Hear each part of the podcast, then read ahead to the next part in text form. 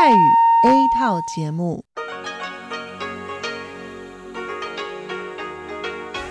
ที่นี่สถานีวิทยุเรดิโอไต้หวันอินเตอร์เนชันแนล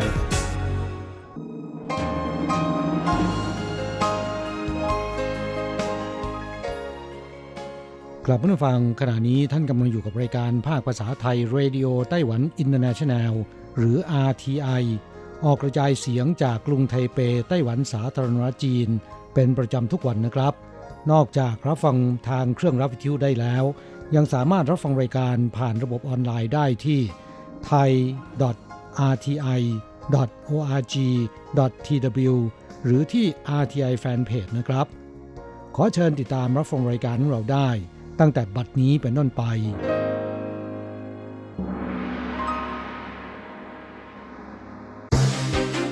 ลำดับแรก ขอเชิญติดตามรับฟัง ข่าวประจำวัน สวัสดีค่ะ คุณผู้ฟัง RTI ที่เคารพทุกท่านขอต้อนรับเข้าสู่ช่วงของข่าวประจำวันจากสถานีวิทยุ Radio Taiwan International ในวันพฤหัสบดีที่ 12 กันยายนพุทธศักราช 2562 นะคะ ข่าวไต้หวันในวันนี้มีดิฉันมณพรชัยวุฒิเป็นผู้รายงานค่ะ มีรายละเอียดของข่าวที่น่าสนใจดังนี้ ประธานาธิบดีไช่อิงเหวินย้ำจะพยายามเต็มที่ผูกความสัมพันธ์ของไต้หวันโซโลมอน ข่าวลือเรื่องความสัมพันธ์ทางการทูตระหว่างไต้หวันกับหมู่เกาะโซโลมอนกำลังสั่นคลอน จนอาจถึงขั้นตัดความสัมพันธ์ทางการทูตกับไต้หวันที่แพร่ออกมาอย่างต่อเนื่องนั้น ส่งผลทำให้ล่าสุดนายเจเรเมียมาเนเล รัฐมนตรีว่าการกระทรวงการต่างประเทศหมู่เกาะโซโลมอน เดินทางมาเยือนไต้หวันและเข้าพบปะกับประธานาธิบดีไช่อิงเหวินเพื่อเป็นสัญญาณว่าความสัมพันธ์ทางการทูตของทั้งสองประเทศอย่างแน่นแฟ้นดีอยู่ แต่กระนั้นสื่อต่างชาติของประเทศออสเตรเลียก็ยังนำเสนอข่าวถึงกรณีที่นายมานาสเซห์โซกาวาเร รัฐมนตรีหมูมู่เกาะโซโลมอนเห็นว่าไต้หวันไม่ได้มีประโยชน์ต่อประเทศ จีนแผ่นดินใหญ่ต่างหากที่จะช่วยเพิ่มศักยภาพการแข่งขันกับประเทศออสเตรเลียได้ ดังนั้นจึงควรหันไปเจริญความสัมพันธ์ทางการทูตกับจีนแผ่นดินใหญ่จะดีกว่า ประธานาธิบดีไช่อิงเหวินซึ่งได้เดินทางไปเยี่ยมชมศูนย์อุตสาหกรรมเทคโนโลยีของนครนิวไทเปในช่วงเช้าวันนี้ ก็ได้ตอบคำถามสื่อมวลชนถึงประเด็นดังกล่าวว่า ตอนนี้ความสัมพันธ์ทางการทูตระหว่างไต้หวันกับหมู่เกาะโซโลมอนกำลังเผชิญหน้ากับความท้าทายจากการที่จีนแผ่นดินใหญ่ค่อยๆก้าวเข้ามาเรื่อยๆ แต่รัฐบาลกำลังพยายามทำงานอย่างหนัก จนทำให้ไม่กี่ปีมานี้ไต้หวันกับโซโลมอนเกิดการพัฒนาความร่วมมือในหลายด้าน ซึ่งความร่วมมือในโครงการเหล่านี้ล้วนใส่ใจดูแลไปถึงประชาชนในหมู่เกาะโซโลมอน เพื่อทำให้ชาวโซโลมอนรับรู้ได้ว่าไต้หวันมีความยินดีและจริงใจอย่างที่สุด ในการรักษาความสัมพันธ์ของทั้งสองฝ่ายให้แน่นแฟ้นสืบไป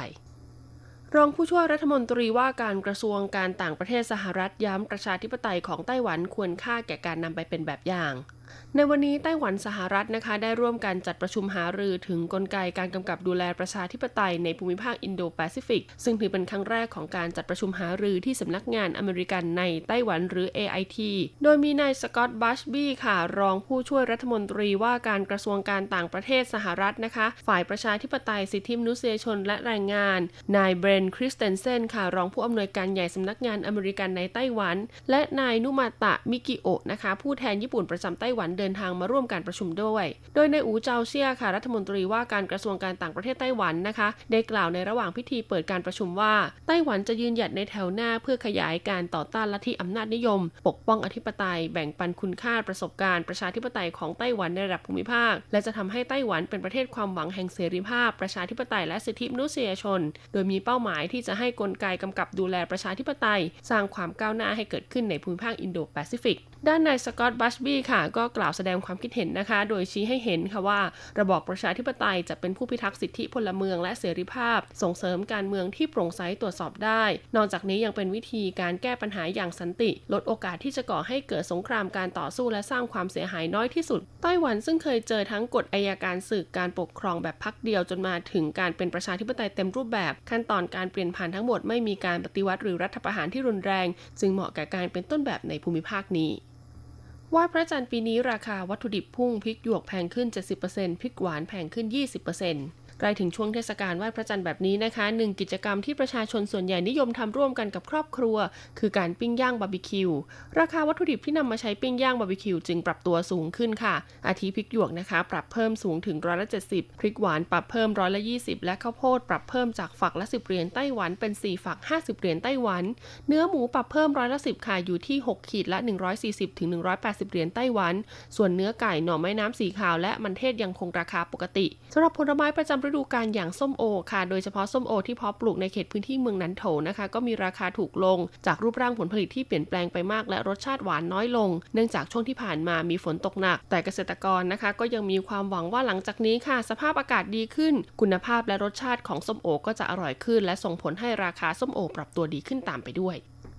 พลุเฉลิมฉลองวันชาติที่ผิงตงปีนี้ทำสถิติยาวนานที่สุด 42 นาที วันชาติไต้หวันซึ่งตรงกับวันที่ 10 ตุลาคมของทุกปี จะมีการจัดงานที่บริเวณหน้าทำเนียบประธานาธิบดีในช่วงเช้า แล้วช่วงเย็นนะคะก็จะมีการจัดแสดงพลุเฉลิมฉลองวันชาติ โดยปีนี้เมืองผิงตงยังได้รับหน้าที่เป็นเจ้าภาพจัดแสดงพลุเฉลิมฉลองต่อเนื่องกันเป็นปีที่ 12 แล้ว โดยการแสดงดอกไม้ไฟค่ะจะมีขึ้นในช่วงเย็นนะคะ เวลาประมาณ 19นาฬิกา40นาทีถึงเวลาประมาณ 20นาฬิกาที่บริเวณโอเรียลเวบริดจ์พาร์คค่ะ และคาดว่าจะใช้เวลาจัดแสดงพลุครั้งนี้ถึง 42 นาที ซึ่งเป็นการทำลายสถิติการจัดแสดงพลุเฉลิมฉลองวันชาติยาวนานที่สุดในประวัติศาสตร์ของไต้หวัน เทศบาลเมืองผิงตงเผยนะคะว่างานเลี้ยง gala dinner เนี่ยยังจะจัดที่นครเทาหยวนค่ะ เมืองผิงตงจะรับผิดชอบในส่วนของการจัดแสดงพลุเท่านั้น ภายในงานนอกจากจะได้รับชมการแสดงพลุดอกไม้ไฟประกอบแสงสีเสียงแล้ว ยังมีกิจกรรมการแสดงดนตรี และก็การแสดงเต้นของหุ่นยนต์ ที่คล้ายคลึงกับการแสดงที่จัดขึ้นในงานเทศกาลโคมไฟที่ผ่านมาด้วย และเพื่อหลีกเลี่ยงปัญหาการจราจรติดขัดค่ะทางเทศบาลนะคะ ก็ได้จัดบริการรถ shuttle bus รับส่งจากจุดเชื่อมต่อการคมนาคมขนส่งต่างๆ ไปยังสถานที่จัดงานให้กับประชาชน ไต้หวันมีความหนาแน่นของร้านสะดวกซื้อติดอันดับสองของโลกรองจากเกาหลีใต้ จากสถิติของคณะกรรมการเพื่อความเสมอภาคทางการค้านะคะ หรือว่า FTC ค่ะ พบว่าเมื่อปีพุทธศักราช 2561 ทั่วไต้หวันมีร้านสะดวกซื้อรวมทั้งสิ้น1905 แห่ง คิดเป็นอัตราการเติบโต 3.58%ทำสถิติสูงที่สุดในช่วง 7 ปีที่ผ่านมา เฉลี่ยแล้วต่อ 0.31 ตารางกิโลเมตร ในไต้หวันจะมีร้านสะดวกซื้อตั้งอยู่ และจากการจัดลำดับประเทศที่มีร้านสะดวกซื้อหนาแน่นที่สุดในโลกล่าสุด ไต้หวันก็คว้าอันดับที่ 2 โดยเป็นรองเพียงอันดับหนึ่งอย่างประเทศเกาหลีใต้จากการวิเคราะห์สถิติของปีพุทธศักราช 2561 นะคะ พบว่าไต้หวันมีผู้ประกอบการร้านสะดวกซื้ออยู่ 5 บริษัทด้วยกัน ประกอบด้วย 7 e เ e ่ e อ Family Mart High Life OK Mart และ TSC Million รวมทั้งสิ้น 1905 แห่ง เพิ่มขึ้นจากปีพุทธศักราช 2560 จำนวน 377 แห่ง และหากพิจารณาความหนาแน่นของจำนวนประชากรกับร้านสะดวกซื้อ พบว่าร้านสะดวกซื้อ 1 แห่งสามารถให้บริการกับประชาชนได้ 2,163 คน ส่วนนครหรือเมืองที่มีร้านสะดวกซื้อมากที่สุดในไต้หวัน คือนครนิวไทเป 2,148 แห่งคิดเป็น 19.7%ของทั่วประเทศ รองลงมาคือกรุงไทเป 1,562 แห่งคิดเป็น 14.32%ของทั่วประเทศสำหรับการใช้จ่ายในร้านสะดวกซื้อเฉลี่ยต่อคนต่อครั้งค่ะอยู่ที่ประมาณ 79 เหรียญไต้หวัน ผลิตภัณฑ์ส่วนใหญ่ที่ซื้อนะคะ ก็คือบุหรี่เครื่องดื่มข้าวกล่องแซนด์วิชและอาหารอุ่นร้อน และข่าวสุดท้ายในวันนี้ค่ะ เป็นเรื่องราวเกี่ยวข้องกับการท่องเที่ยวนะคะ เผย 5 สถานที่ท่องเที่ยวยอดนิยมในไต้หวันสำหรับช่วงเทศกาลไหว้พระจันทร์ปีนี้ สำหรับเทศกาลไหว้พระจันทร์ปีนี้ค่ะ ไต้หวันมีวันหยุดยาวต่อเนื่อง 3 วันนะคะ ส่งผลทำให้ยอดการจองห้องพักตามสถานที่ท่องเที่ยวต่างๆ ในไต้หวันเพิ่มสูงขึ้น เว็บไซต์ระดับโลกด้านการจองห้องพักอย่าง booking.com ค่ะ ก็ได้เผยรายชื่อ 5 เมืองของไต้หวัน ที่มียอดการจองห้องพักนะคะ ในช่วงเทศกาลไหว้พระจันทร์ปีนี้สูงที่สุดค่ะ ไปดูกันดีกว่านะคะว่ามีที่ใดกันบ้างสถานที่แรกก็คือเมืองอีหลันค่ะบริเวณเขตจวงเหวยนะคะ ซึ่งมีอากาศบริสุทธิ์สดชื่น มีสถานที่ท่องเที่ยวทั้งแบบภูเขา พื้นที่เกษตรกรรมและชายหาดที่สามารถมองเห็นเกาะกุยซันได้ค่ะ 2. ค่ะ คือนครไถจงค่ะ เขตอู้ฟงนะคะ มีสถานที่ท่องเที่ยวในแบบร่วมสมัย คือมีทั้งบรรยากาศของเมืองเก่าสมัยโบราณ และโซนพื้นที่ renovate ใหม่ ซึ่งได้รวบรวมเอางานศิลปะ งานแสดงความคิดสร้างสรรค์ งานออกแบบ รวมถึงการใช้ชีวิตแบบ green lifestyle ครอบคลุมในทุกแง่มุมมาไว้ที่นี่ค่ะ ซึ่งเขาก็จะให้ความสำคัญกับการเป็นมิตรต่อสิ่งแวดล้อมอย่างยั่งยืน มีความรับผิดชอบต่อสังคม และใส่ใจในเรื่องราวของสุขภาพด้วย 3. นครเทาหยวนเขตหลงถันค่ะ สถานที่ท่องเที่ยวนะคะ ก็จะเป็นสถานที่มีประวัติศาสตร์ยาวนานกว่า 100 ปี ชมบรรยากาศตลาดเก่าแก่นะคะ หมู่บ้านวัฒนธรรมฮักกา และก็ริมรสอาหารฮักกาแบบดั้งเดิม 4 คือเมืองนันโถค่ะเขตสุยหลี่นะคะ มีสถานที่ท่องเที่ยวซึ่งจัดแสดงงานศิลปะจากไม้ มีสิ่งก่อสร้างและสถาปัตยกรรมสไตล์ญี่ปุ่นค่ะ มีสถานที่นั่งจิบชาให้ผ่อนคลาย แล้วก็ยังมีถนนโบราณ กับอาหารท้องถิ่นอร่อยๆ ให้ได้ไปชิมด้วยนะคะ แล้วก็จุดสุดท้ายค่ะ ก็คือที่เมืองเจียอี้เขตเหมยซันค่ะบริเวณนี้มีทั้งพื้นที่ป่าและภูเขานะคะ โดยจะมีการสร้างทางเดินคอนกรีตตัดผ่านตรงกลางค่ะ ให้ประชาชนเนี่ยสามารถเดินชมวิวทิวทัศน์ตลอดทั้งสองฝั่ง แล้วก็สามารถปล่อยใจสบายๆ เหมือนกับว่ากำลังเดินขึ้นไปสู่สวงสวรรค์แห่งธรรมชาติ ต่อไปขอเชิญฟังข่าวต่างประเทศและข่าวจากเมืองไทยค่ะ สวัสดีค่ะ คุณผู้ฟังที่เคารพ ช่วงของข่าวต่างประเทศและข่าวในเมืองไทยรายงานโดยดิฉันการจยากริชยาคมค่ะ ข่าวต่างประเทศสำหรับวันนี้นั้นเริ่มจากข่าว รัฐมนตรีสิ่งแวดล้อมญี่ปุ่น อยากยกเลิกโรงไฟฟ้านิวเคลียร์นายชินจิโร่โคอิซุมิ นักการเมืองดาวรุ่งวัย 38 ปี รัฐมนตรีว่าการกระทรวงสิ่งแวดล้อมญี่ปุ่น ซึ่งเป็นบุตรชายคนที่สองของอดีตนายกรัฐมนตรีจุนอิจิโร่โคอิซุมิ ให้สัมภาษณ์กับสื่อมวลชนหลังได้รับตำแหน่งรัฐมนตรีเมื่อช่วงค่ำวันพุธที่ผ่านมาว่า อยากยกเลิกโรงไฟฟ้านิวเคลียร์เพื่อหลีกเลี่ยงไม่ให้เกิดอุบัติเหตุนิวเคลียร์ร้ายแรงซ้ำรอยโรงไฟฟ้านิวเคลียร์ฟุกุชิมะเมื่อปี 2554 ตนต้องการใคร่ครวญหาวิธียกเลิกโรงไฟฟ้านิวเคลียร์ไม่ใช่คงเอาไว้ ญี่ปุ่นจะเกิดหายนะทันทีหากปล่อยให้เกิดอุบัติเหตุนิวเคลียร์ซ้ำอีกเป็นครั้งที่สอง เนื่องจากไม่สามารถรู้ล่วงหน้าได้เลยว่า จะเกิดแผ่นดินไหวอีกเมื่อไหร่ อย่างไรก็ตามความเห็นของนายโคอิซุมิ ยังไม่มีผลทันทีต่อจุดยืนของรัฐบาล ที่จะทยอยยกเลิกการพึ่งพาโรงไฟฟ้านิวเคลียร์ขณะที่ยังต้องพึ่งพาไฟฟ้าจากถ่านหินค่อนข้างมาก รัฐบาลญี่ปุ่นตั้งเป้าจะใช้นิวเคลียร์ผลิตไฟฟ้าประมาณร้อยละ20-22 ของความต้องการใช้ไฟฟ้าทั้งประเทศในปี 2573 ข่าวต่อไป ฟิลิปปินส์ดำเนินโครงการขยะพลาสติกแลกข้าว ฟิลิปปินส์ออกโครงการขยะพลาสติก 2 กิโลกรัม แลกข้าว 1 กิโลกรัม โดยมีวัตถุประสงค์ เพื่อช่วยอนุรักษ์สิ่งแวดล้อม และเลี้ยงคนยากจน เช่นที่หมู่บ้านบายานันชานกรุงมะนิลา ได้เริ่มดำเนินโครงการขยะพลาสติกแลกข้าวมาตั้งแต่เดือนมิถุนายนที่ผ่านมา โดยผู้ที่รวบรวมขยะพลาสติกได้ 2 กิโลกรัม เช่นซอง ขวด หรือถุงพลาสติก สามารถแลกข้าวได้ 1 กิโลกรัม ขยะพลาสติกที่รวบรวมมาได้ จะส่งต่อให้รัฐบาลนำไปกำจัดหรือรีไซเคิลข้าวในฟิลิปปินส์1กิโลกรัมมีราคา 30-40 เปโซ หรือประมาณ 18-24 บาท ถือเป็นของแพงสำหรับประชาชนที่มีรายได้ต่ำกว่าเส้นแบ่งความยากจน หรือที่ระดับรายได้ 241 ดอลลาร์สหรัฐ หรือประมาณ 7,300 บาทต่อเดือน ขณะนี้มีผู้ที่สนใจเข้าร่วมโครงการมากขึ้นเรื่อยๆ ด้านผู้ใหญ่บ้านบายานันเปิดเผยว่า เดือนที่แล้วสามารถรวบรวมขยะพลาสติกได้ 213 กิโลกรัม แม้จะไม่มากนัก แต่ก็มีส่วนช่วยในการสอนประชาชนเรื่องการทิ้งขยะ ทั้งนี้ฟิลิปปินส์เป็นประเทศที่ทิ้งขยะพลาสติกลงสู่ทะเลมากที่สุดเป็นอันดับต้นๆของโลก แม้จะมีกฎหมายขยะ แต่ก็ไม่สามารถบังคับใช้ได้อย่างเข้มงวด ต่อไปขอเชิญคุณผู้ฟังรับฟังข่าวในเมืองไทยค่ะกระทรวงการพัฒนาสังคมชี้แจง กรณีโซเชียลแชร์ภาพซื้อขายเด็กที่จังหวัดประจวบคีรีขันธ์ นายจุติไกรเลิก รัฐมนตรีว่าการกระทรวงการพัฒนาสังคมและความมั่นคงของมนุษย์ กล่าวถึงกรณีโซเชียลมีเดีย Facebook Fanpage รายหนึ่ง มีการโพสต์ภาพเด็กทารก และประกาศรับซื้อขายเด็กทารกจากแม่ที่ตั้งครรภ์ไม่พร้อม และพบว่ามีอีกหลาย Facebook Fanpage ที่มีการโพสต์เนื้อหาในลักษณะเดียวกันเจ้าหน้าที่ของกระทรวงได้ดำเนินการตรวจสอบข้อมูล ด้านการช่วยเหลือผู้ประสบปัญหาในพื้นที่ สรุปข้อมูลเกี่ยวกับแม่ของเด็กทารกวัย 5 เดือนดังกล่าว พบว่า แม่ของเด็กทารกอายุ 22 ปี เป็นผู้พิการ เป็นใบ้และหูหนวก เคยศึกษาอยู่ที่โรงเรียนโสตศึกษาแห่งหนึ่ง แต่ต้องลาออกกลางคันเนื่องจากตั้งคันไม่พึงประสงค์ และได้มาอาศัยอยู่กับปู่ย่าซึ่งมีฐานะยากจน ในเขตเทศบาลเมืองหัวหิน จากนั้นเทศบาลได้ส่งเรื่องให้สำนักงงานพัฒนาสังคมและความมั่นคงของมนุษย์ จังหวัดประจวบคีรีขันธ์ดำเนินการช่วยเหลือในด้านต่างๆ ต่อไป ซึ่งมีการมอบเงินสงเคราะห์ครอบครัวเป็นจำนวนเงิน 3,000 บาท เทศบาลเมืองหัวหินได้ยื่นเรื่องขอรับเงินอุดหนุน เพื่อการเลี้ยงดูเด็กแรกเกิดเดือนละ 600 บาท ขณะนี้อยู่ระหว่างการตรวจสอบเอกสาร ส่วนกรณีตำรวจรายหนึ่งมีภูมิลำเนาในจังหวัดสมุทรสาคร ซึ่งมีความเกี่ยวข้องเป็นญาติของแม่เด็ก มีความประสงค์ในการรับเด็กไปเลี้ยงดูเป็นบุตรบุญธรรมนั้น จะต้องไปยื่นเรื่องที่สำนักงงานพัฒนาสังคมและความมั่นคงของมนุษย์ ที่ผู้ขอมีภูมิลำเนาอยู่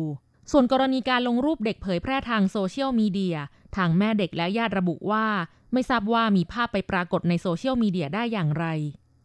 ต่อไปเป็นอัตราแลกเปลี่ยนประจำวันพฤหัสบดีที่ 12 กันยายน พุทธศักราช 2562 อ้างอิงจากธนาคารกรุงเทพสาขาไทเป โอนเงิน 10,000 บาทใช้เงินเหรียญไต้หวัน 1420 เหรียญ แลกซื้อเงินสด 10,000 บาทใช้เงินเหรียญไต้หวัน 1770 เหรียญ1ดอลลาร์สหรัฐใช้เงินเหรียญไต้หวัน 31.30 เหรียญแลกซื้อค่ะ คุณผู้ฟังคะนั่นเป็นช่วงของข่าวต่างประเทศและข่าวในเมืองไทย รายงานโดยดิฉันการจยากริชยาคมค่ะ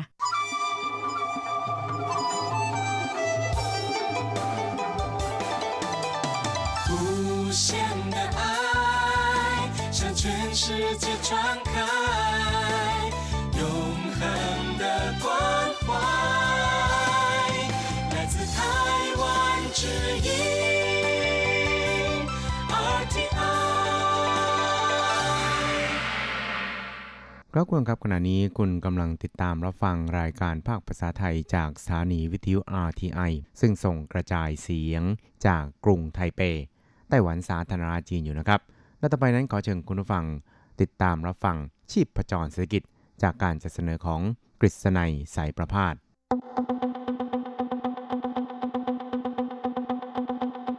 เศรษฐกิจก้าวไกลประชาสุขสันต์จับชีพประจรเศรษฐกิจสู่บันไดแห่งความผาสุก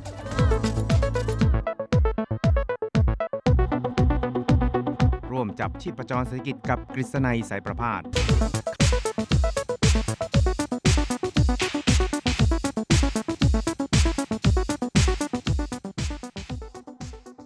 สวัสดีครับคุณผู้ฟังที่รักและเคารพทุกท่านครับ ผมกฤษณัยสารพาดก็กลับมาพบกับคุณผู้ฟังอีกครั้งหนึ่งครับ ในช่วงเวลาของ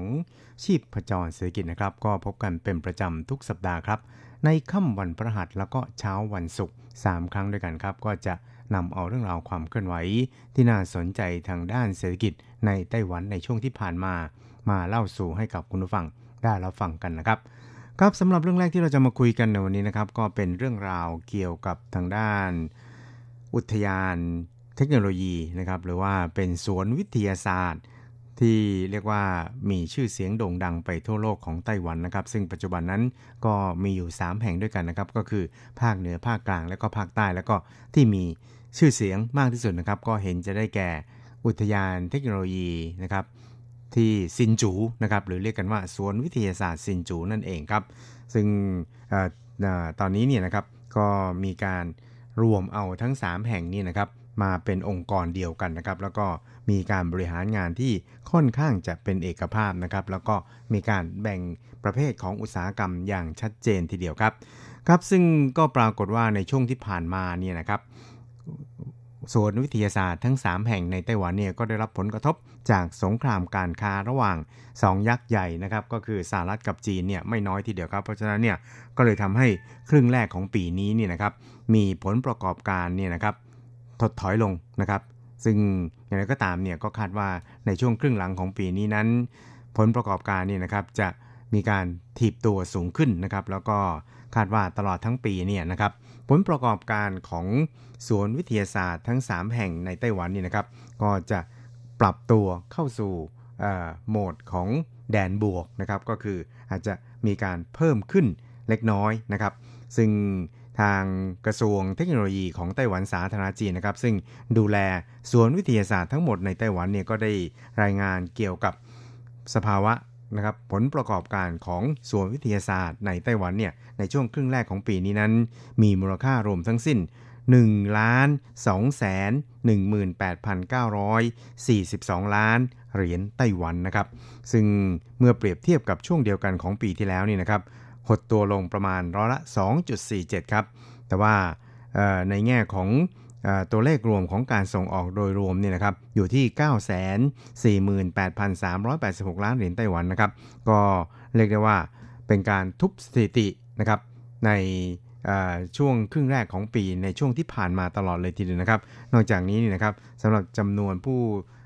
ทำงานในศูนย์วิทยาศาสตร์นี่นะครับ แล้วก็ ในส่วนของผลประกอบการของศูนวิทยาศาสตร์ภาคกลางนี่นะครับ ต่างก็ทุบสถิติเท่าที่เคยมีมาเช่นเดียวกันครับ ทั้งนี้นะครับทางกระทรวงเทคโนโลยีของไต้หวันนั้นก็ได้วิเคราะห์นะครับ โดยบอกครับบอกว่า สงครามการค้าระหว่างจีนกับสหรัฐนี่นะครับ มันก็ส่งผลกระทบต่อการประกอบการของผู้ประกอบการต่างๆ ในส่วนวิทยาศาสตร์ไต้หวันนี่นะครับ ไม่มากก็น้อยอย่างไรก็ตามในช่วงครึ่งหลังของปีนี้นะครับก็คาดว่าน่าที่จะทำให้ผลประกอบการของภาคอุตสาหกรรมอิเล็กทรอนิกส์นี่นะครับฟื้นตัวดีขึ้นนะครับแล้วก็มองโลกในแง่ดีด้วยนะครับแล้วก็จะทำให้ผลประกอบการตลอดทั้งปีของศูนย์วิทยาศาสตร์ในไต้หวันนั้นอยู่ที่ประมาณ 2.6 ล้านล้านเหรียญไต้หวันนะครับหรือปรับตัวเพิ่มขึ้นประมาณร้อยละหนึ่งขึ้นไปนั่นเองครับ ครับทั้งนี้จากตัวเลขสถิติของทางกระทรวงเทคโนโลยีไต้หวันนี่นะครับ ก็ระบุว่าช่วงครึ่งแรกของปีนี้นี่นะครับ ก็มีมูลค่าที่ปรับตัวลดลงนะครับเราละ 2.47 ครับ ไปอยู่ที่ 1.21 ล้านล้านเหรียญไต้หวันนะครับเหตุสำคัญเนี่ยเนื่องจากว่าอุตสาหกรรมทางด้านออปติกในไต้หวันเนี่ยนะครับ ก็ได้รับผลกระทบจากศักยภาพในการแข่งขันของอุตสาหกรรมประเภทเดียวกันในจีน แล้วก็ในเกาหลีใต้ที่ ดั้มราคาลงมาก็คือตัดราคานั่นเองครับก็ทำให้มีการลดลงเนี่ยค่อนข้างมากครับ แต่ว่าตัวเลขส่งออกโดยรวมนั้นก็ยังอยู่ที่ 940,000 กว่าล้านนะครับมีผู้ที่ทำงานในศูนย์วิทยาศาสตร์ไต้หวันทั้งหมดนี่นะครับประมาณ 280,000 คนนะครับก็ปรากฏว่าตัวเลขทั้งสองเนี่ยก็ทุบสถิติเท่าที่เคยมีมาเลยทีเดียวนะครับ ทั้งนี้นะครับคุณสีเหยวจินในฐานะรัฐมนตรีช่วยว่าการกระทรวงเทคโนโลยีของไต้หวันนั้นก็ได้ ชี้แจงนะครับแล้วก็วิเคราะห์เกี่ยวกับสภาพการดังกล่าวครับว่า多少还是会受影响。那特特别是关税这边也是，呃，多少会影响。我目前为止比较起来，因为过去都是差不多都是三到。แน่นอนว่าสงครามการค้าระหว่างสองอภิมหาอำนาจก็คือจีนกับสหรัฐนั้นย่อมจะส่งผลกระทบต่อเราเนี่ยไม่มากก็น้อยนะครับ โดยเฉพาะอย่างยิ่งในแง่ของอัตราภาษีศุลกากรนี่นะครับ ก็ย่อมจะมีผลไม่มากก็น้อยเช่นเดียวกันนะครับ และตอนนี้เนี่ยนะครับ เราเนี่ยก็ยังคงสามารถที่จะอยู่ในมีการเติบโตอยู่ในระดับประมาณ 3-5%นะครับ ซึ่งปีนี้เนี่ยนะครับก็เรียกว่าอยู่ในสภาพที่สเกลดาวนะครับก็คือปรับตัวลดลงครับ แต่ว่าก็อาจจะมีการเพิ่มขึ้นประมาณร้อยละหนึ่งนะครับ ซึ่งในส่วนนี้เนี่ยนะครับก็เรียกว่าเป็นผลกระทบจากสงครามการค้าระหว่างจีนกับสหรัฐนะครับ แล้วก็ในแง่ของออ วัฏจักรนะครับของภาคอุตสาหกรรมเนี่ยก็ได้รับผลกระทบเช่นเดียวกันนะครับ เพราะฉะนั้นเนี่ยเราก็คงจะต้องมีการพิจารณาปัจจัยต่างๆ เหล่านี้เนี่ยควบคู่กันไปด้วยนะครับ ซึ่งก็คาดว่าในช่วงตลอดทั้งปีของปีนี้เนี่ยนะครับ ผลประกอบการของส่วนวิทยาศาสตร์ในไต้หวันทั้งหมดเนี่ยนะครับ จะปรับตัวดีขึ้นครับ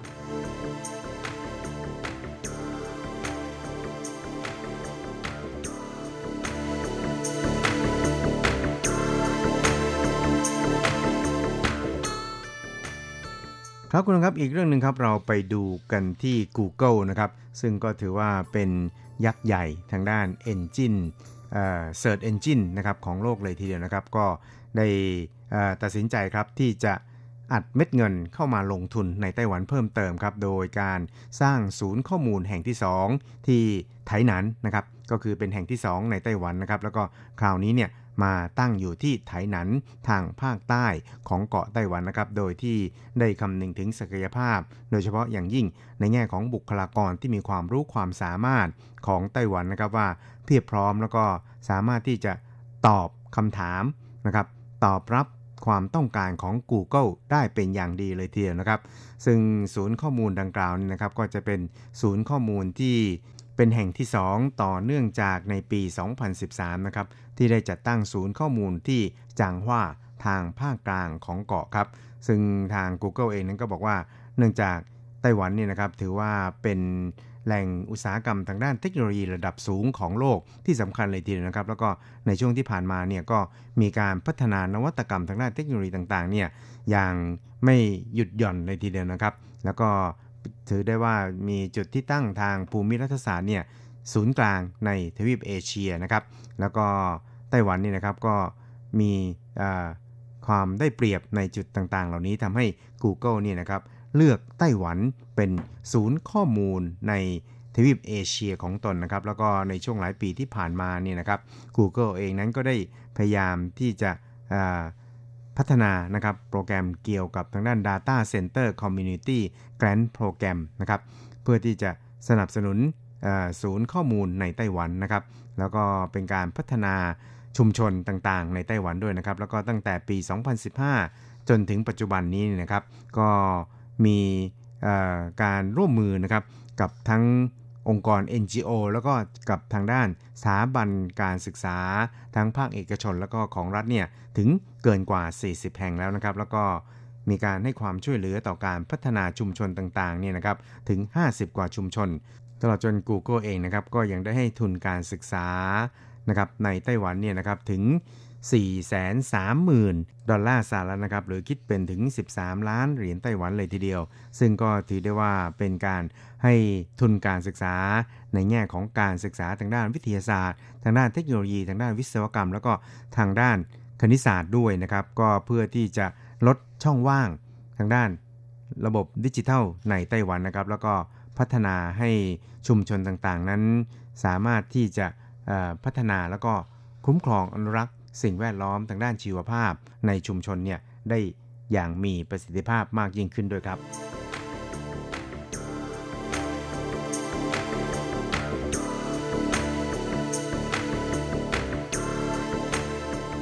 ครับคุณครับสำหรับอีกเรื่องหนึ่งครับเราไปดูกันที่ราคาค่าไฟฟ้า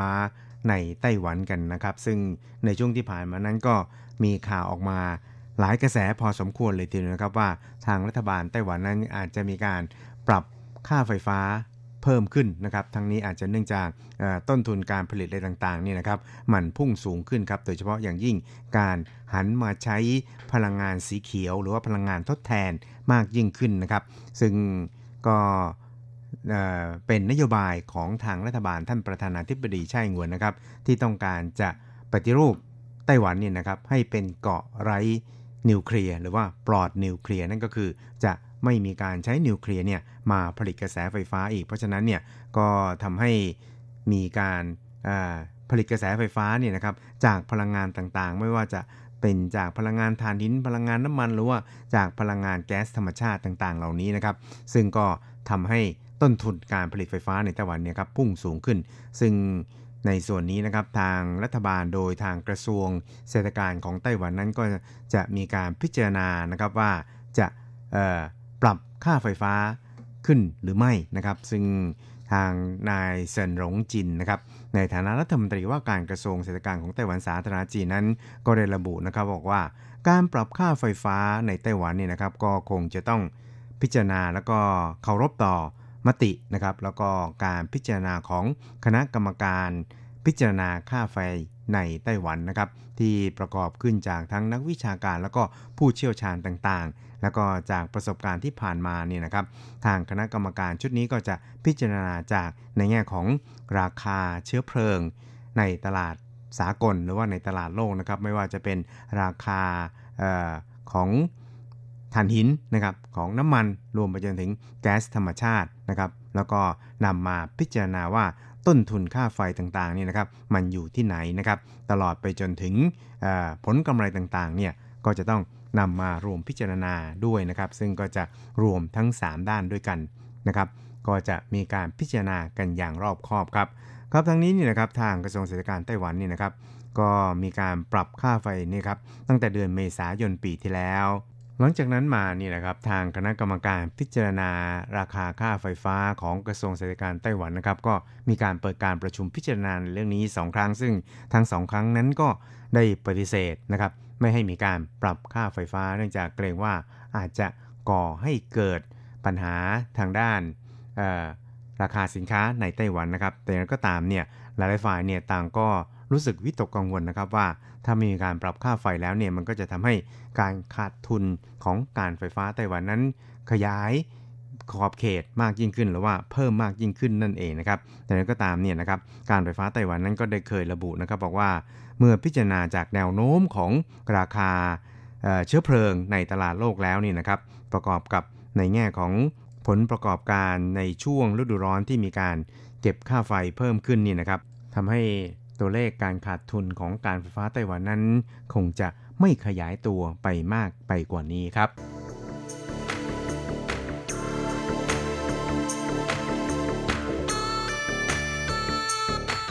ครับคุณครับเวลาของชีพจรเศรษฐกิจแนวนี้ก็หมดลงแต่เพียงเท่านี้ครับ เราจะกลับมาพบกันใหม่ในสัปดาห์หน้า สวัสดีครับ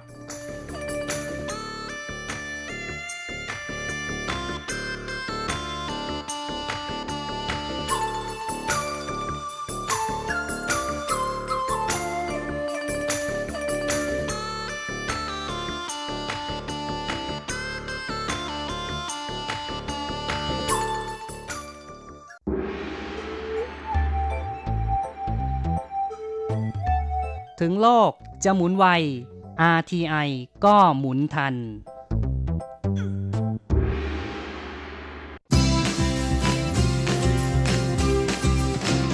ข่าวเด็ดกีฬามัน รู้ลึกฉับไว ไม่ว่าที่ไหนในโลกกว้างกับทีระยางและเจาะลึกกีฬาโลก สวัสดีครับคุณผู้ฟังทุกท่านผมธีระยางพร้อมด้วยเจาะลึกกีฬาโลกประจำสัปดาห์นี้ก็กลับมาพบกับคุณผู้ฟังอีกแล้ว เช่นเคยเป็นประจำพร้อมข่าวกีฬาเด็ด ๆ มันๆ จากทั่วโลก และสำหรับช่วงแรกของรายการวันนี้เราก็มาติดตามข่าวคราวในแวดวงกีฬาแบดมินตันกัน กับศึก Yonex Chinese Taipei Open 2019 ซึ่งเป็นทัวร์นาเมนต์ในระดับ BWF World Tour 300 ชิงเงินรางวัลรวม 5 0 0แสนเหรียญสหรัฐ หรือประมาณ 15.5 ล้านบาท ที่แข่งขันกันในกรุงไทเปของสาธารณรัฐจีน ไต้หวัน โดยในการแข่งขันประเภทชายเดี่ยว รอบรองชนะเลิศนั้น หนุ่มโจเทียนเฉิงหนุ่มไต้หวันนะที่ปัจจุบันเป็นมืออันดับ 2 ของโลกนะฮะก็ลงสนามพบกับมือวันอันดับ 34 ของโลกจากอินโดนีเซีย ซึ่งมีชื่อว่า เชียซาฮีเรน รูสตาวิโต โดยก่อนหน้าจะลงแข่งในรอบรองชนะเลิศนั้นในรอบ 8 คนสุดท้าย โจเทียนเฉิงนะก็เพิ่งจะผ่านศึกหนักกับจันจิ้นเหวยหนุ่มมาเลเซียมานะฮะโดยเล่นกันถึง 3 เกมเลยทีเดียว และในส่วนของคู่แข่งที่เจอกันในรอบรองชนะเลิศก็คือหนุ่มอินโดคนนี้เนี่ยโจเทียนเฉิงยังไม่เคยเจอมาก่อน และแม้ว่าอันดับโลกของทั้งคู่จะห่างกันมากนะ แต่ทันทีที่เริ่มเกมขึ้นกลับไม่ได้เป็นอย่างนั้นนะเพราะว่าโจเทียนเฉิงต้องกัดฟันสู้เขาแบบสุดฤทธิ์เลยทีเดียวนะฮะ โดยในส่วนของเกมแรกนั้นแค่เพียงช่วงเริ่มต้นนะฮะก็โดนคู่แข่งนำห่างถึง 5 แต้มแล้ว และหลังจากกลับมาหลังช่วงพักเบรกนะฮะเขาก็สามารถที่จะไล่ตามกลับมาได้นะโดยทำคะแนนมาตีเสมอได้สำเร็จ ก่อนที่จะมีโอกาสพลิกขึ้นนำนะฮะอย่างไรก็ดีทั้งสองฝ่ายก็มาเสมอกันที่ 19 ต่อ 19นะฮะซึ่งหลังจากนั้นก็เลยกลายเป็นอะไรที่แบบคู่ขี้แล้วก็สูสีสู้กันอย่างดุเดือดมากๆ โดยฝ้าของโจเดนเฉิงเป็นฝ่ายที่ได้เกมพอยต์ก่อนนะถึง 2 ครั้ง แต่ก็ทำไม่สำเร็จ ก่อนที่หลังจากนั้นหนุ่มอินโดจะได้ 2 ครั้งเหมือนกันก็ไม่ได้อีกนะ ก่อนที่เกมพอยต์ครั้งที่ 3 นั้น จะมาตกอยู่ในมือของหนุ่มอินโดนะฮะที่เก็บได้สำเร็จก็เลยเก็บเกมแรกไปได้ก่อนด้วยสกอร์ 25 ต่อ 23ละเพียงแค่เกมแรกเท่านั้นทั้งคู่ต้องเล่นกันนานถึง 27 นาทีทีเดียวนะฮะในเกมที่ 2 พอหลังจากเปลี่ยนด้านแล้วก็รู้สึกว่าโจเดนเฉิงจะกลับมาจับจังหวะของตัวเองได้ดีขึ้นนะฮะแล้วก็เป็นฝ่ายที่สามารถ คุมเกมได้หมดเลยนะจนมีโอกาสได้จังหวะออกนำแล้วก็ทำคะแนนทิ้งห่างคู่แข่งแบบยาวๆนะก่อนที่จะปิดเกมนี้ไปได้สำเร็จแบบสบายๆ ที่สกอร์ 21 ต่อ 10 ต้องมาตัดสินกันในเกมที่ 3 ซึ่งแน่นอนนะว่าทุกอย่าง มันเป็นใจให้กับโจเทนเฉิงหมดเลยนะทั้งจังหวะแล้วก็การเล่นนะทำให้เจ้าตัวนั้นเล่นยิ่งเล่นยิ่งดีนะแล้วก็ทำคะแนนห่างไปเรื่อยๆ ก่อนที่ในท้ายที่สุดเขาจะสามารถปิดเกมที่ 3 ได้สำเร็จ โดยสกอร์ที่ขาดอีกเหมือนกันนะก็คือ 21 ต่อ 13 เป็นนั้นว่าเขาสามารถเอาชนะคู่แข่งไปได้ 2 ต่อ 1 เกมนะฮะอีกแล้วครับท่าน ทะลุเข้าถึงรอบชิงได้สำเร็จนะเขาสามารถคว้าแชมป์ที่นี่นะก็จะเป็นถ้วยแชมป์รายการนี้เป็นครั้งที่ 3 ด้วยนะและก็นอกจากนี้นะยังเป็นการลุ้นแชมป์ใบที่ 3 ของปีนะในการแข่งขันปีนี้ด้วย ส่วนผลในนัดชิงเป็นยังไง เดี๋ยวสัปดาห์หน้าเรามาลุ้นกัน ด้านชายเดียวอีกคนหนึ่งของไต้หวันที่ร่วมลงแข่งด้วยนั้นก็คือหนุ่มหวังจื่อเหวย นะที่ลงสนามด้วยสถิติที่ไม่ค่อยดีนะปีที่แล้วเขาตกรอบแรกนะปีนี้ก็หมายมั่นปั้นมือมากว่าอยากที่จะแก้มือนะโดยคู่แข่งในรอบแรกของเขาก็คือลูคัสเคลียร์โบสจากฝรั่งเศส แต่ก็รู้สึกว่าจะไม่สามารถทำลายอาถรรพ์ของตัวเอง ก็เลยแพ้คู่แข่งไปนะหต่อ 2 เกมด้วยสกอร์16 ต่อ 21 21 ต่อ 12 แล้วก็ 11 ต่อ 21 เป็นว่าเจ้าตัวต้องจบเส้นทางของไทเปโอเพนนะที่รอบแรก 2 ปีติดต่อกันเลย ส่วนรอบรองชนะเลิศนั้นก็ยังมีในประเภทชายคู่นะที่มีนักกีฬาไต้หวันเข้าร่วมลงแข่งด้วยนะก็คือ 2 หนุ่มหลินหยางนะก็คือหวังชีหลินและหลี่หยาง ซึ่งทั้งคู่ลงสนามพบกับคู่ดูโอจากเกาหลีใต้ ก็คือชุยลี่กุยนะที่จับคู่กับสีเฉิงจ่าย โดยเมื่อปีที่แล้วในทัวร์นาเมนต์นี้นะฮะเป็นคู่ดูโอไต้หวันที่คว้าแชมป์นะฮะก็คือ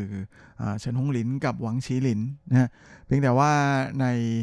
ปีนี้เนี่ยเฉินฮงหลินกับหวังชีหลินเขาแยกกันแล้วนะฮะต่างคนต่างก็ไป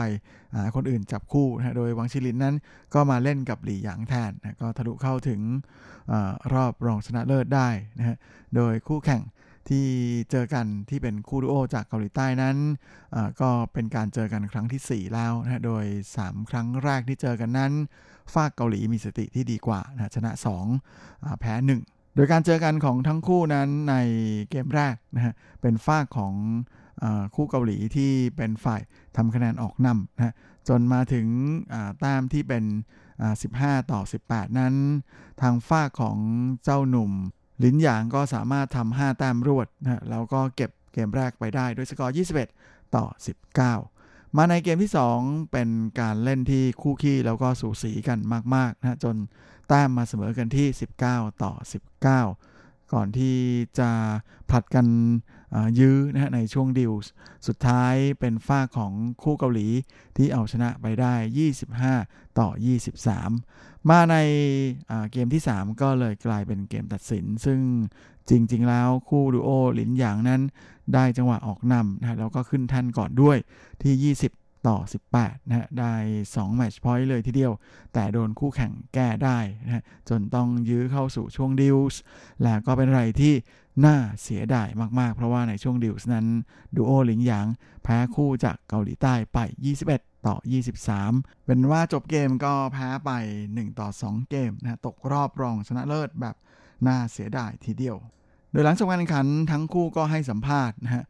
ในส่วนของประเด็นที่ว่าไม่สามารถเก็บคู่แข่งได้ในเกมที่ 2 กับ เกมที่3นะซึ่งมีโอกาสได้ game point แล้วก็ได้ match point เสียด้วยซ้ำซึ่งทั้งคู่ก็บอกว่าจริงๆ ตอนแรกนั้นก็รู้สึกว่าโอเคนะจังหวะอะไรก็เป็นใจแล้วก็มีโอกาสได้เล่นตามจังหวะของตัวเอง แต่ว่าในส่วนของ เกมที่ 2 กับเกมที่ 3 นั้นช่วงปลายปลายเกมก็โดนคู่แข่งไล่จนทันนะแล้วก็อาจจะเป็นเพราะว่าเล่นได้อย่างไม่แน่นอนแล้วก็เหนียวแน่นพอ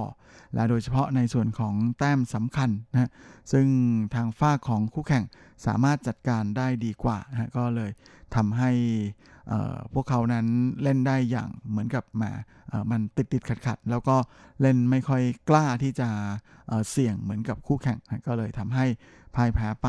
แต่แม้ว่าจะไม่มีโอกาสได้เข้าสู่รอบชิงนะก็ยังขอบคุณที่แฟนๆ มาสนับสนุนนะแล้วก็ขอบคุณเสียงเชียร์ที่ดังสนั่นไม่มีหยุดเลยตั้งแต่วันแรก ก็เป็นอะไรที่น่าเสียดายมากๆ ที่ไม่สามารถคว้าชัยมาฝากแฟนๆ ได้ แต่เราจะกลับไปปรับปรุงตัวเองให้ดีขึ้น แล้วก็จะกลับมาใหม่อย่างแน่นอน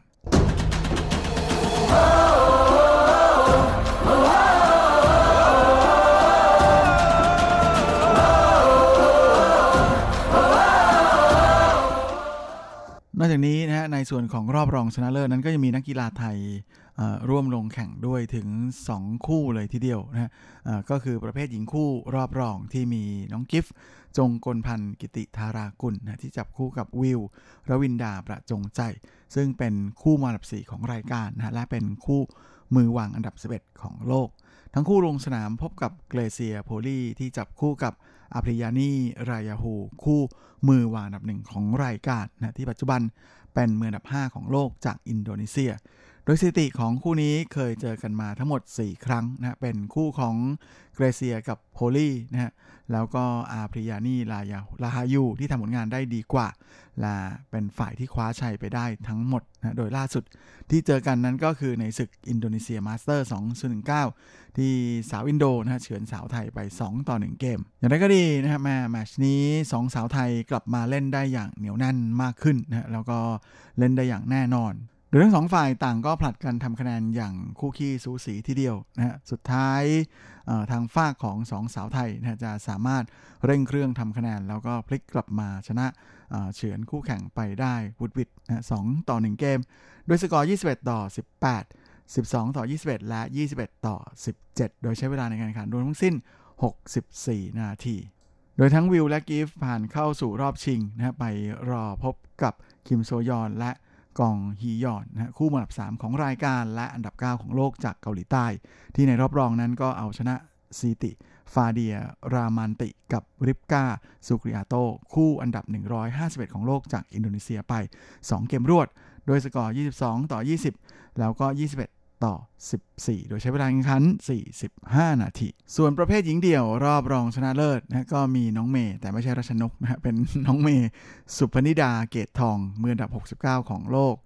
ลงสนามพบกับมิเชลลี ที่เป็นมืออันดับ 2 ของรายการ แล้วก็เป็นมืออันดับ 9 ของโลกจากแคนาดา สถิติของคู่นี้เคยเจอกันมาแล้วเพียงครั้งเดียวนะในศึกมาเก๊าโอเพน2 0 8ซึ่งสาวแคนาดาเป็นฝ่ายที่เหนือกว่านะเฉือนเอาชนะได้ 2 ต่อ 1 เกม มาในครั้งนี้น้องเมย์ของเราก็เลยอยากจะแก้มือเต็มที่เลยนะ โดยมีรางวัลเป็นตั๋วเข้าสู่รอบชิง ซึ่งทั้งสองฝ่ายต่างก็สู้กันได้อย่างคู่ขี้ลาสูสีกันมากนะ แต่ด้วยประสบการณ์ที่ เหนือกว่านะก็เลยทำให้มิเชลลีนั้นสามารถเล่นเกมบุก แล้วก็คุมจังหวะเกมได้ดีกว่าน้องเมย์เยอะนะฮะและสามารถย้ำชัยไปได้อีกครั้งนะฮะสต่อ 1 เกมนะฮะด้วยสกอร์ 21 ต่อ 9 15 ต่อ 21 และ 21 ต่อ 50 โดยใช้เวลาในการแข่งขันรวมทั้งสิ้น 52 นาที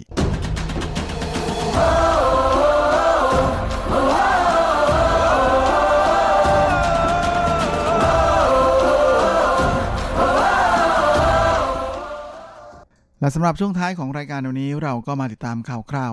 ในแวดวงกีฬาเทนนิสกันนะกับศึกเทนนิสรายการใหญ่ประจำปีที่เป็นการแข่งขันในระดับแกรนด์สแลมรายการสุดท้ายของปีนี้นั่นก็คือ US Open นะที่แข่งกันที่นครนิวยอร์กของสหรัฐ โดยเซี่ยซูเหวยนะฮะมาลงแข่งในประเภทหญิงคู่นะหลังจากตกรอบประเภทหญิงเดี่ยวไปแล้ว แล้วก็คราวนี้เธอมาจับคู่กับดูโอคนเก่งอย่างบาร์โบราสไตรโควาสาวเช็กนะที่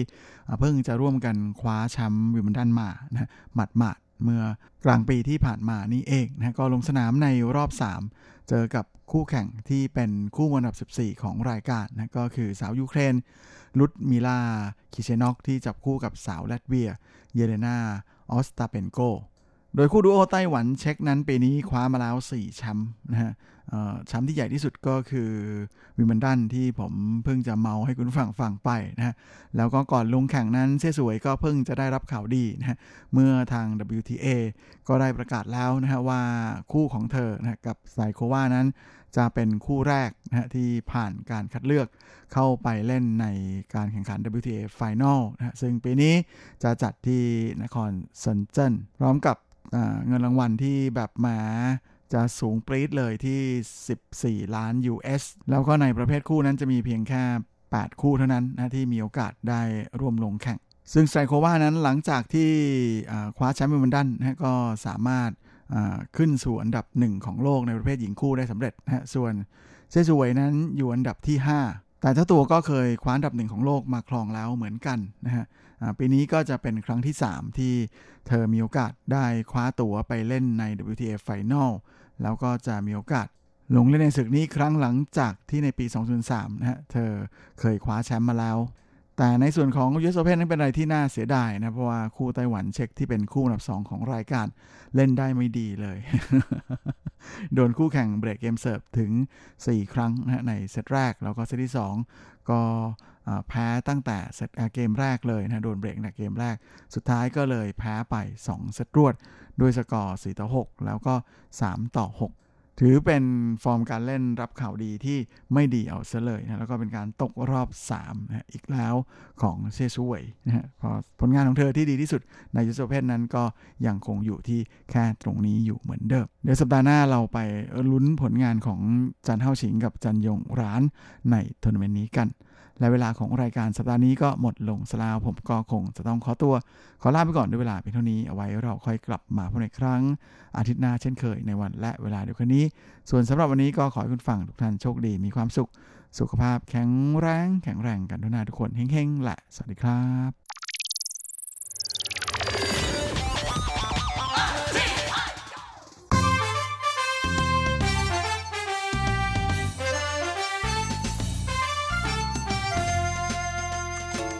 ไม่ว่าคุณจะชอบทาน คุณจะชอบทำหรือคุณจะชอบชิม หมุนมาฟังที่นี่ เรามีความอร่อย พร้อมเสิร์ฟให้คุณทุกสัปดาห์กับรายการเลาะรั้วครัวไต้หวันดำเนินรายการโดยดีเจยุ้ยมณพรชัยวุฒิอยากจะชวนมา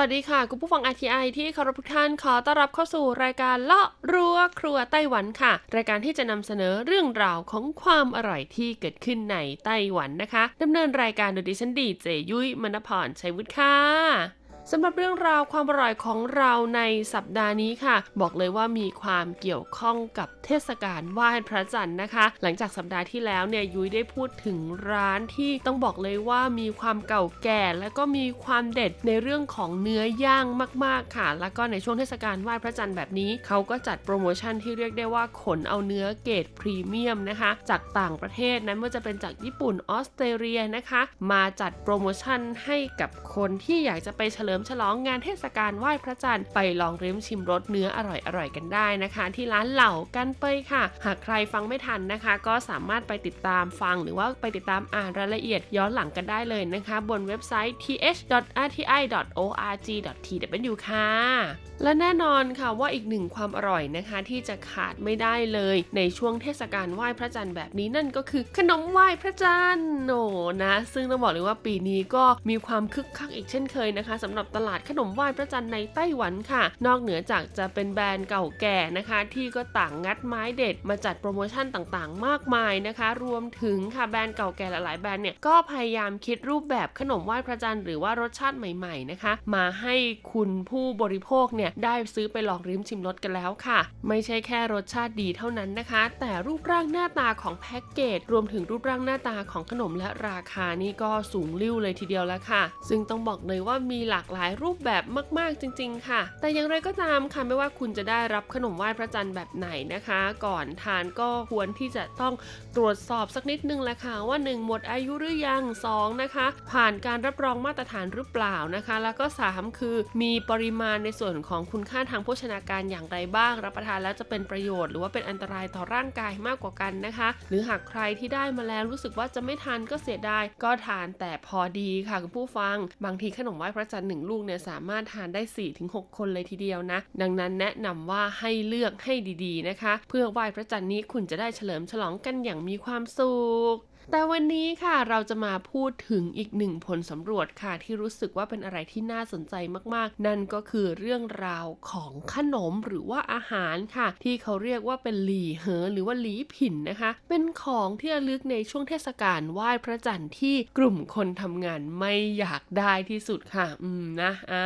ต้องบอกเลยค่ะว่าไต้หวันเนี่ยเขาจะมีวัฒนธรรมนะคะ ในการให้โบนัสหรือว่าให้ในส่วนของของกำนันค่ะ ใน 3 เทศกาลหลักด้วยกันนะคะ ก็คือ1 1ชุนเจียหรือว่าตรุษจีนนั่นเอง 2 ก็คือตวนอู่เจียค่ะ หรือว่าเทศกาลวันไหว้บ้าจังแล้วก็ 3 ก็คือจงชิวเจียเทศกาลไหว้พระจันทร์นะคะ แน่นอนค่ะว่าในแต่ละปีเนี่ยมันก็จะเกิดการวนลูปของสิ่งของของกินที่เขาได้รับนะคะ ซึ่งบางบริษัทเองค่ะ เจ้านายเนี่ยอาจจะมีการผูกสัมพันธ์ไว้กับร้านขายของกินพวกนี้ ดังนั้นพอครบ 1 ปีค่ะ หรือว่าถึงเทศกาลนั้นๆแล้วนะคะ พนักงานในบริษัทเนี่ยก็จะได้ของกินจากบริษัทนั้นๆเป็นแบบเดิมแบบเดิมิมแบบเดิมทุกปีเลยทีเดียวและค่ะ ซึ่งแน่นอนค่ะว่ากลุ่มคนทำงานส่วนใหญ่ก็โอดครวญนะคะว่าแบบอืมนะไม่เอาเป็นในส่วนของขนมได้ไหมขอเป็นในส่วนของคูปองบัตรกำนันต่างๆ ที่จะไปใช้จ่ายได้หรือเปล่านะคะ เพราะว่าสภาพเศรษฐกิจแบบนี้ค่ะได้ขนมไหว้พระจันทร์มาก็คิดดูว่ากินมาบางคนเนี่ยอยู่ออฟฟิศนี่มา 10 ปี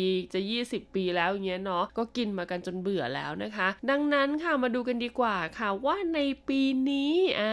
กลุ่มคนทำงานเขาไม่อยากได้ของกินชนิดไหนเป็นของขวัญในช่วงเทศกาลไหว้พระจันทร์กันบ้างค่ะช่วง เปิดตำรา ความอร่อย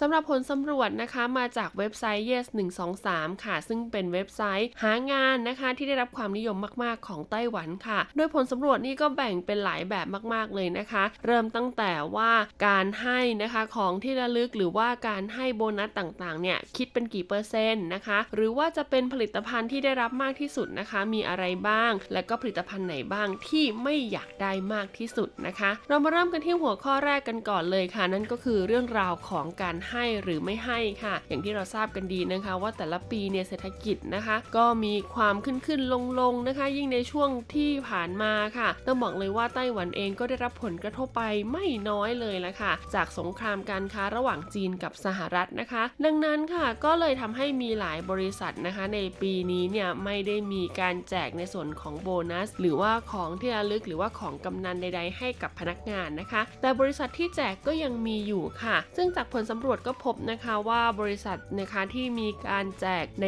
ส่วนของโบนัสนะคะ เทศกาลไหว้พระจันทร์เนี่ยมีถึงร้อยละ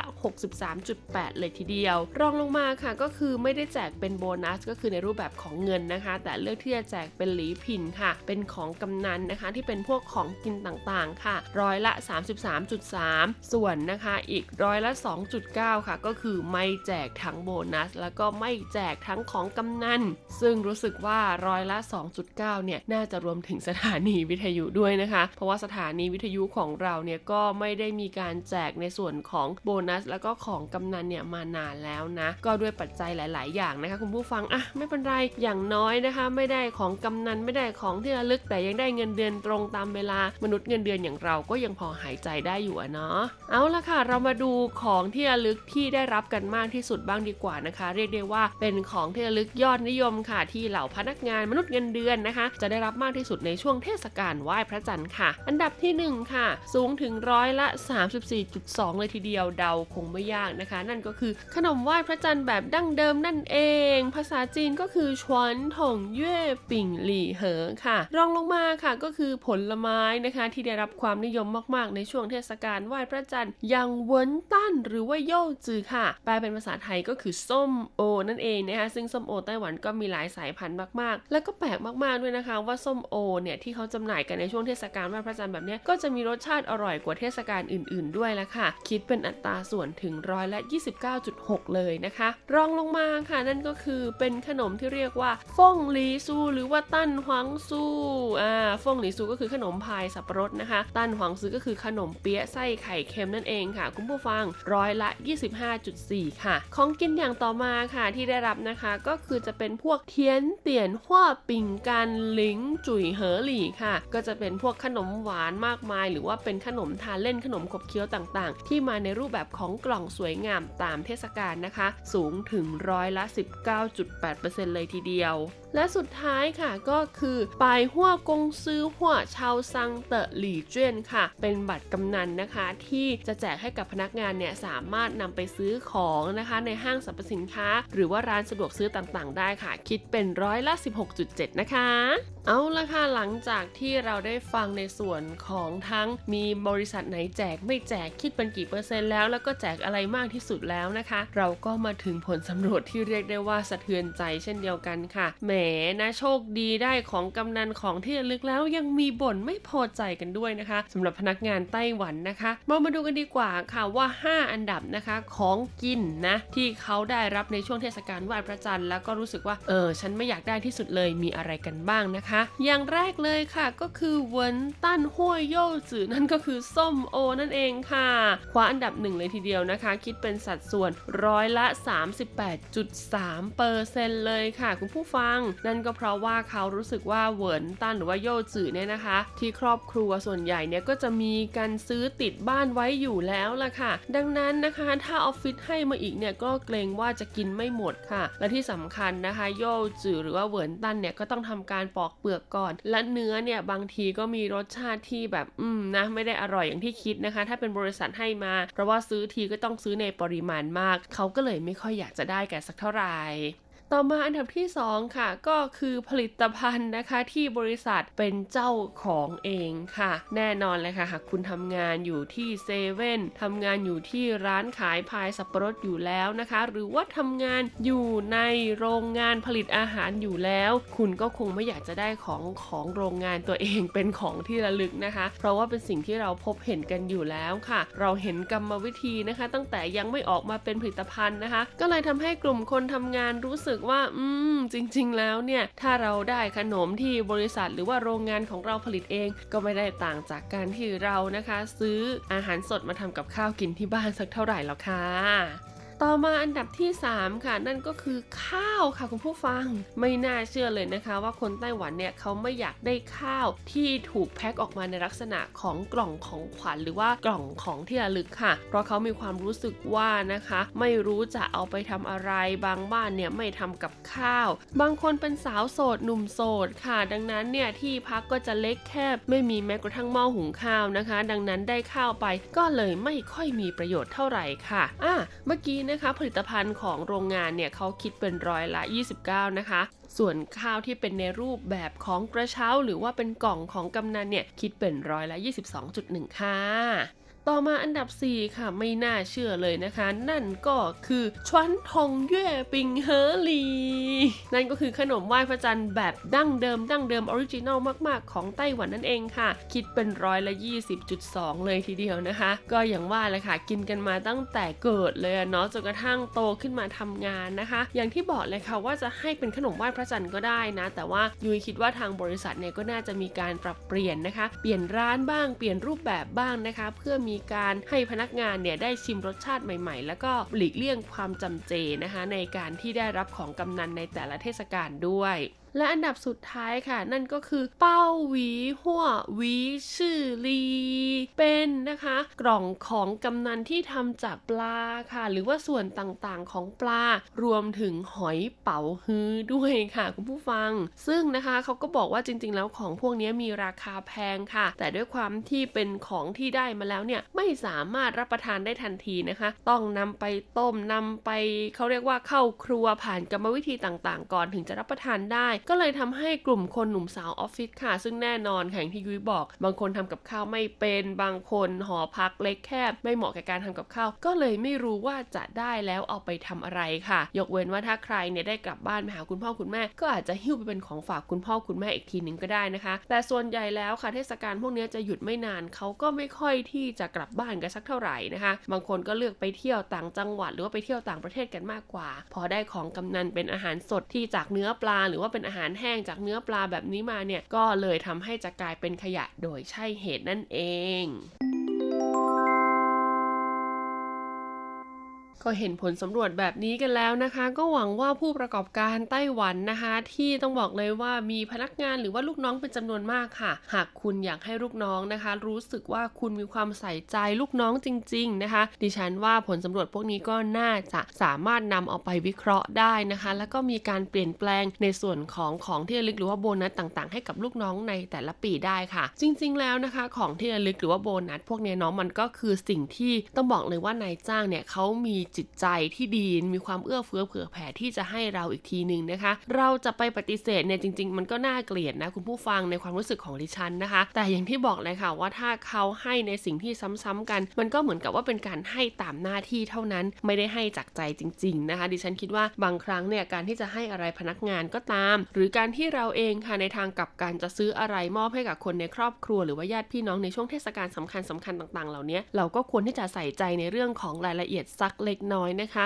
สังเกตสักหน่อยค่ะว่าเขาชอบอะไรไม่ชอบอะไรนะคะ หรือว่าเขากินอะไรแพ้อะไรหรือว่าหักให้กันเหมือนเดิม ซ้ำๆต่อเนื่องกันทุกปีทุกเทศกาลเนี่ยแน่นอนเลยค่ะผู้ฟังเราก็จะต้องเบื่อนะคะ คนรับเองก็จะต้องรู้สึกเบื่อเช่นเดียวกันนะคะ แล้วก็แทนที่คนรับจะรู้สึกมีความสุข ก็อาจจะกลายเป็นการรับแล้วก็มองบนแรงๆเลยก็ว่าได้ยังไงก็ฝากไว้ด้วยละกันเนาะสำหรับวันนี้หมดเวลาของรายการเลาะรั้วครัวไต้หวันแล้วล่ะค่ะพบกันใหม่สัปดาห์หน้า แล้วก็มีความสุขกับเทศกาลไหว้พระจั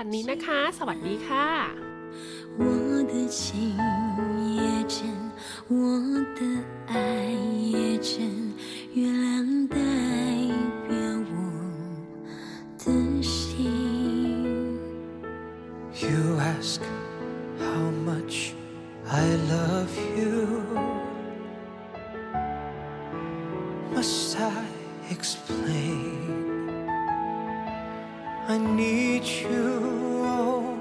my darling.